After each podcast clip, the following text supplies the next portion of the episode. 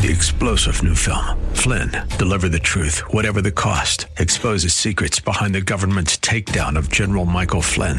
Flynn knew what the intel world had been up to. He ordered the first audit of the use of contractors. This set off alarm bells. He told the truth. He was the most dangerous person for Donald Trump to hire. They had to get rid of Flynn.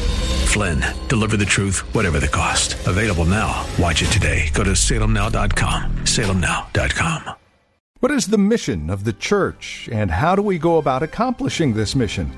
Those are a couple of questions we hope to answer today on this edition of Abounding Grace.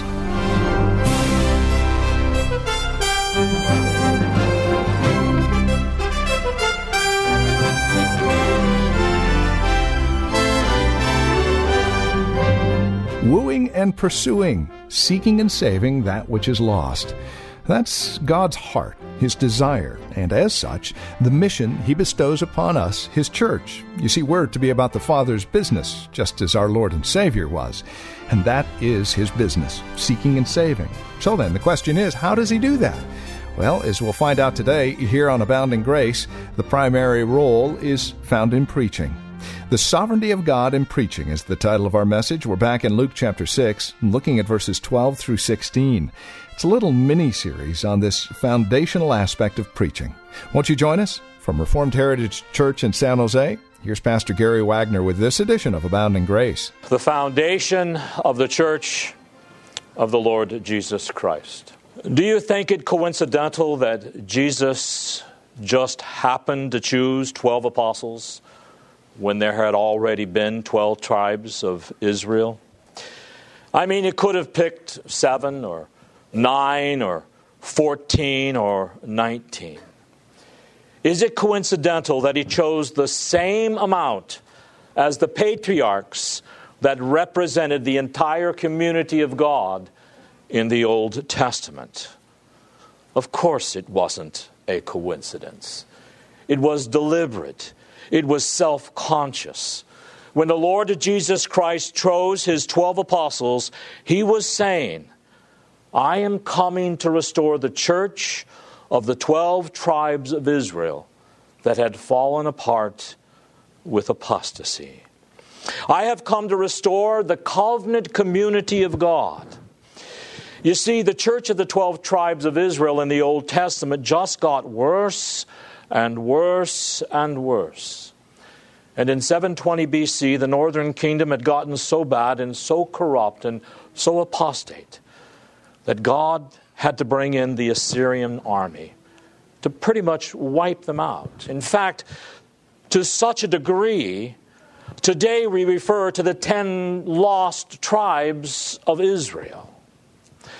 But then the two southern tribes of Judah did not learn from northern Israel's experience. So in 586, the two southern tribes of Judah had become so apostate so rebellious against God and so hard in their hearts that God had to raise up the Babylonians to come and destroy them and carry them away into captivity for 70 years. The church of the 12 tribes of Israel waxed worse and worse and worse. Yet, it was a church that God loved.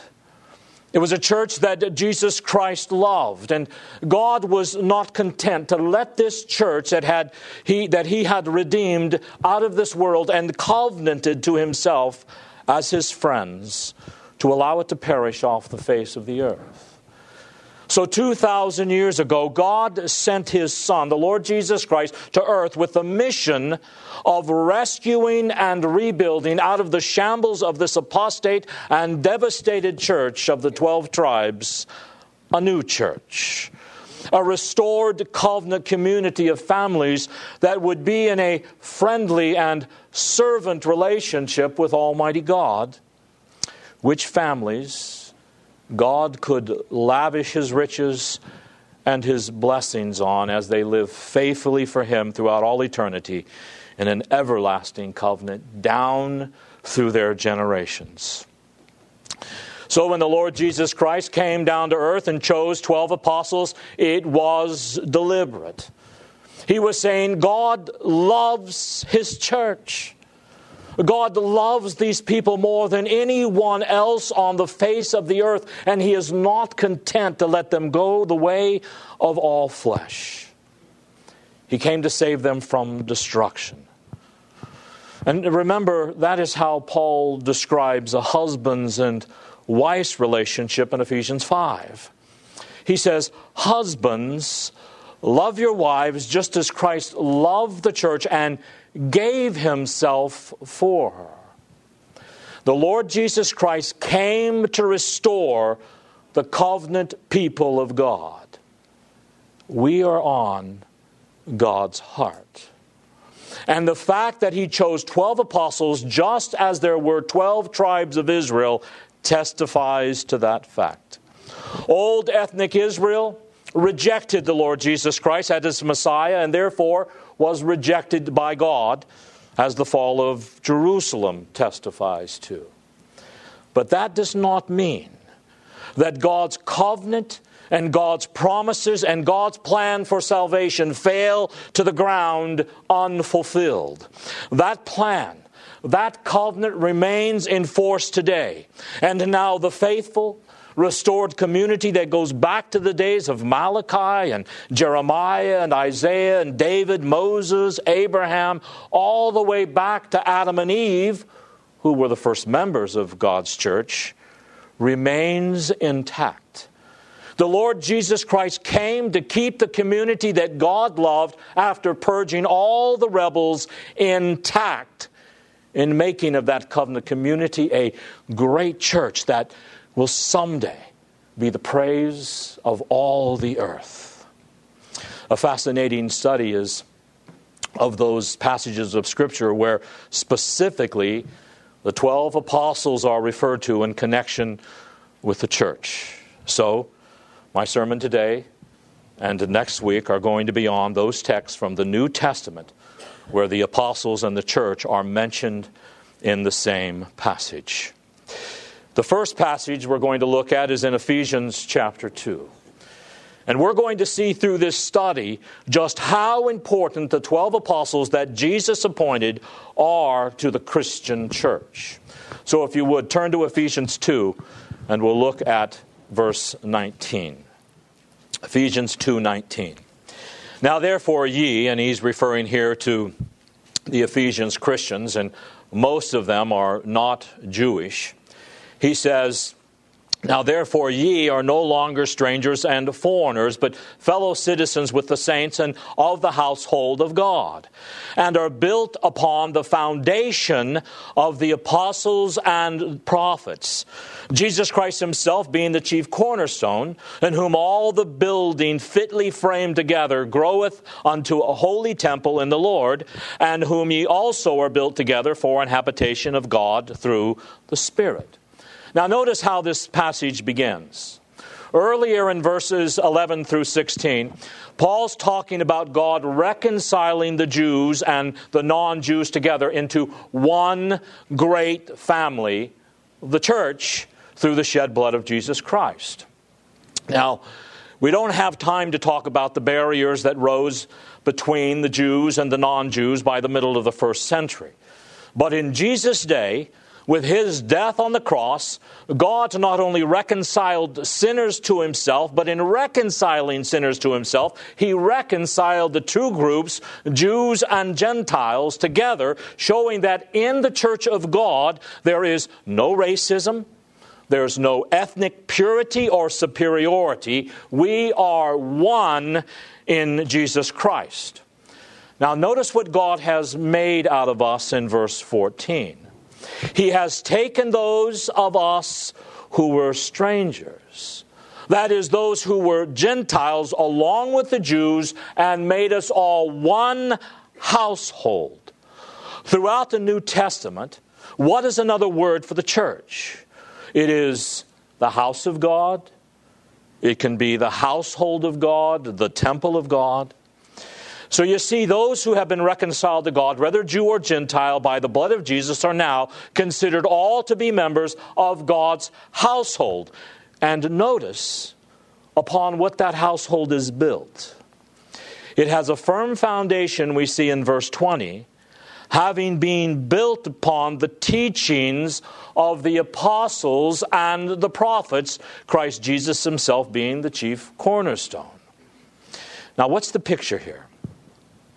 The picture here is of a great church through the centuries, beginning with the first century when Christ began to rebuild it now continuing to the end of time, a massive structure that shall someday be more numerous than the scars, stars of the sky and the sands of the seashore. And no matter how big and how numerous and global that church becomes, the foundation that was laid in the first century is adequate enough to hold and support the entire building.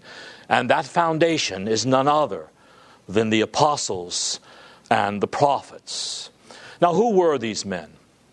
Well, the prophets referred to here, I believe, are those prophets from the first century that shared in the ministry with the apostles, those who were vehicles of divine revelation in the New Testament. That is, those men whom God chose, like the apostles Peter, James, John, and Andrew, and prophets like Mark and Luke and a few others. Uh, these were men whom God set his spirit upon and so inspired and superintended them by his spirit that whatever they wrote or spoke while they were under the inspiration of the Holy Spirit was nothing other than the very word of God himself. Words that originated in the mind of God, expressing and communicating thought that originated in the mind of God. So that what these prophets and apostles wrote, while they were under the inspiration of the Holy Spirit, was nothing other than the thoughts of God and the words of God. Therefore, totally God breathed, totally originating with God Himself, incapable of error, fully reliable in every word that was spoken and every word that was written and when the Bible says that these men, these apostles and prophets, as vehicles of revelation, were the foundation of the whole house of God through the centuries unto the very end of the world and the second coming of Christ, it is not talking about their persons. He, he's not saying, you should take these 12 apostles and uh, these prophets and make statues out of them and put them around the inside of your church building, and every now and then when you go by, say a little prayer, venerate them in some way or another. And, and, of course, get, get Mary, the mother of Jesus, in there somewhere as well. And then count on the fact that these men and Mary obeyed God more than they were required to. You see, God required them to be perfect, and they were beyond perfect. They were more obedient than any man should be. And so God took all of this extra obedience, all this extra merit that these apostles and prophets built up, and He put it all in a little bank. And now He applies it to your account. So that your salvation is not only based on Christ, it is due to the extra merit and extra obedience that these guys stored up. Well, of course, we know better than that. We know that when Christ says the church was founded on the apostles, he wasn't talking about these men as persons and therefore they are to be venerated and images of them are to be put around the church. No, he's obviously talking about them as vehicles of revelation, as authors of the Word of God. These men and their writings form the very foundation of the Christian church. In other words, the Spirit revealed written teachings of Christ commissioned apostles are the doctrinal and organizational foundation of the entire Christian church. Where do we get our doctrines today? Does the church have a council with all of these bishops and leaders of the church who meet together and say, okay, because of this and that, we need some new doctrines here, guys. Uh, we've got a number of problems, so let's think up some new doctrines to fix and answer the crises and challenges of our day. So the church simply creates the new doctrines as they are needed. Is that where we get our doctrine? Does someone who is an especially brilliant theologian say, Here I am, guys. Here is who you need. I'm an expert in this field. I've been studying the Bible for 40 years. I'll tell you what new doctrines we need. No, where does the church get its doctrine? Where does the church get its understanding of life and its understanding of God? It gets it from the apostles, from the spirit inspired writings of the apostles and the prophets of the New Testament, as well as the prophets in the Old Testament. That is where the church gets its doctrine. It doesn't get its doctrine from some John Doe who says, Hey, I'm a prophet of God. I've got the truth. Here is what God has to say to you. You know, that's what the abolitionist John Brown said as he was terrorizing Kansas and Virginia after listening to some spirit or another and who was eventually executed for being such a wild eyed fanatic terrorist. Uh, those aren't the people we want to listen to. No. Where do we get our doctrine? How do we know what it is we are to believe? We get it from the apostles, the foundation of the church. When you build a foundation of a house, that foundation pretty much determines a great deal about how you are going to build the rest of that house. Once you start the foundation, that will determine how the rest of the house will be built. And the foundation of the church, the writings of the apostles, are the sources of all our doctrine. We don't get any new truths, no new ethical principles we don't get anything about God and life and nature from reason, from experience, from man, or from tradition, except apostolic tradition inspired by the Holy Spirit found in the Bible. Not only that, the apostles are not only the doctrinal foundation of the church, the apostles are the organizational foundation of the church. How does the church decide how it is going to be organized. Does the church bring in some whiz bang managerial consultant and say, okay, now here's the newest trend in management? Uh, then we have a power seminar on managerial principles and we govern the church based on their new ideas. Well, that is what some churches govern themselves by. But that is not the way a faithful church governs itself. We depend on the apostles to show us our organizational foundation. How the apostles organized the early church under the inspiration of the Holy Spirit is the way we want our church organized as well. But it's not because the apostles were all that brilliant. Understand now, these things didn't originate with the apostles. Some of these apostles were not the most brilliant men in the world, like some of us. In fact, sometimes you see that some of them could be pretty dense people on occasion. But the point is that what they taught while they were under the inspiration of the Holy Spirit did not originate with them. It originated with God. And that's why the Bible says that the writings of the apostles in the New Testament and the prophets of the Old Testament are God breathed. Oh, that is what Timothy 3:16 means when Timothy says all scripture is inspired of God. And the Greek word for inspired of God means God breathed. All scripture is God breathed. It all originated in His mind. And that is just as your breath originates from none other but you, no matter how close someone else may be standing or sitting to you. The Bible originated not with men. It's not apostle breathed. It's not prophet breathed. It's not man breathed in any way, shape, or form. It is God breathed. The Bible did not originate in the mind of the men who penned it, it originated in the mind of God. Therefore, the writings of these apostles form the foundation of everything we believe. Anything we believe about anything, we must and we are going to compare with the foundation of the church. And we are going to make sure that the church is organized according to the way the apostles of the church of the Lord Jesus Christ said it should be organized.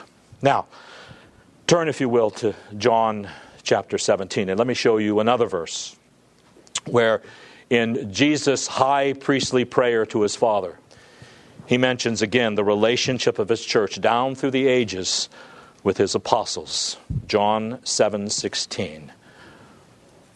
Here John mentions the men that he chose, the 12 apostles, and he says, "I have manifested thy name unto the men which thou gavest me out of the world; thine they were, and thou gavest them me, and they have kept thy word." Now look at verse 20.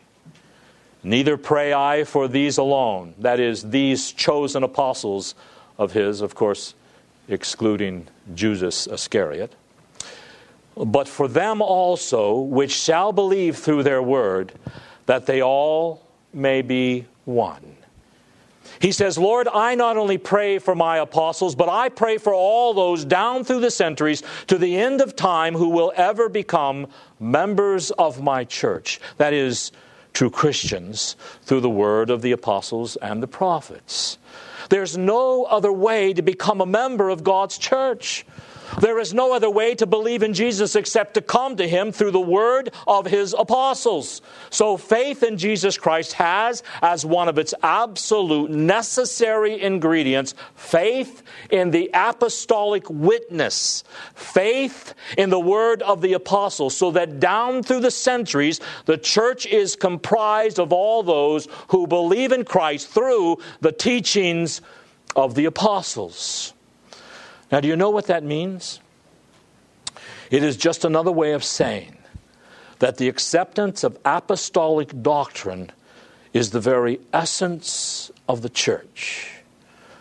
Now, that probably seems so normal and right and true to most of you here at RHC that you probably are out there wondering why I'm even making such a big deal about it. Well, I guarantee you that in most of the churches in the South believe, in the South Bay, that is, that is not those who believe. You go to most of the churches in the entire San Francisco Bay Area, and you will find that it doesn't really matter what you believe in order to get into the church. You can believe just about anything you want to believe. You don't have to believe the Bible is the very Word of God or that it is all the truth you barely have to believe in Jesus. What matters is that you are a seeker of the truth, whatever that may be. It really makes little difference what you believe. You can count yourself as a child of God and as a member of the church of the Lord Jesus Christ. Whereas the Bible clearly says if you are going to become a Christian, there is a certain set of doctrines you've got to believe. And if you don't believe that set of doctrines, you can't call yourself a Christian. Now, I know that runs cross grain, beloved, with the church in the United States in the 21st century. But there is a certain body of doctrine you've got to believe to become a Christian, and you've got to submit to. You may not understand them all, but you've got to believe them and submit to them as the rule and authority of your life, or you cannot become a Christian. Jesus said, Those who believe in me through their word. So that faith in the Lord Jesus Christ involves faith in and submission to the Word of God of the apostles in the New Testament and the prophets of the Old Testament.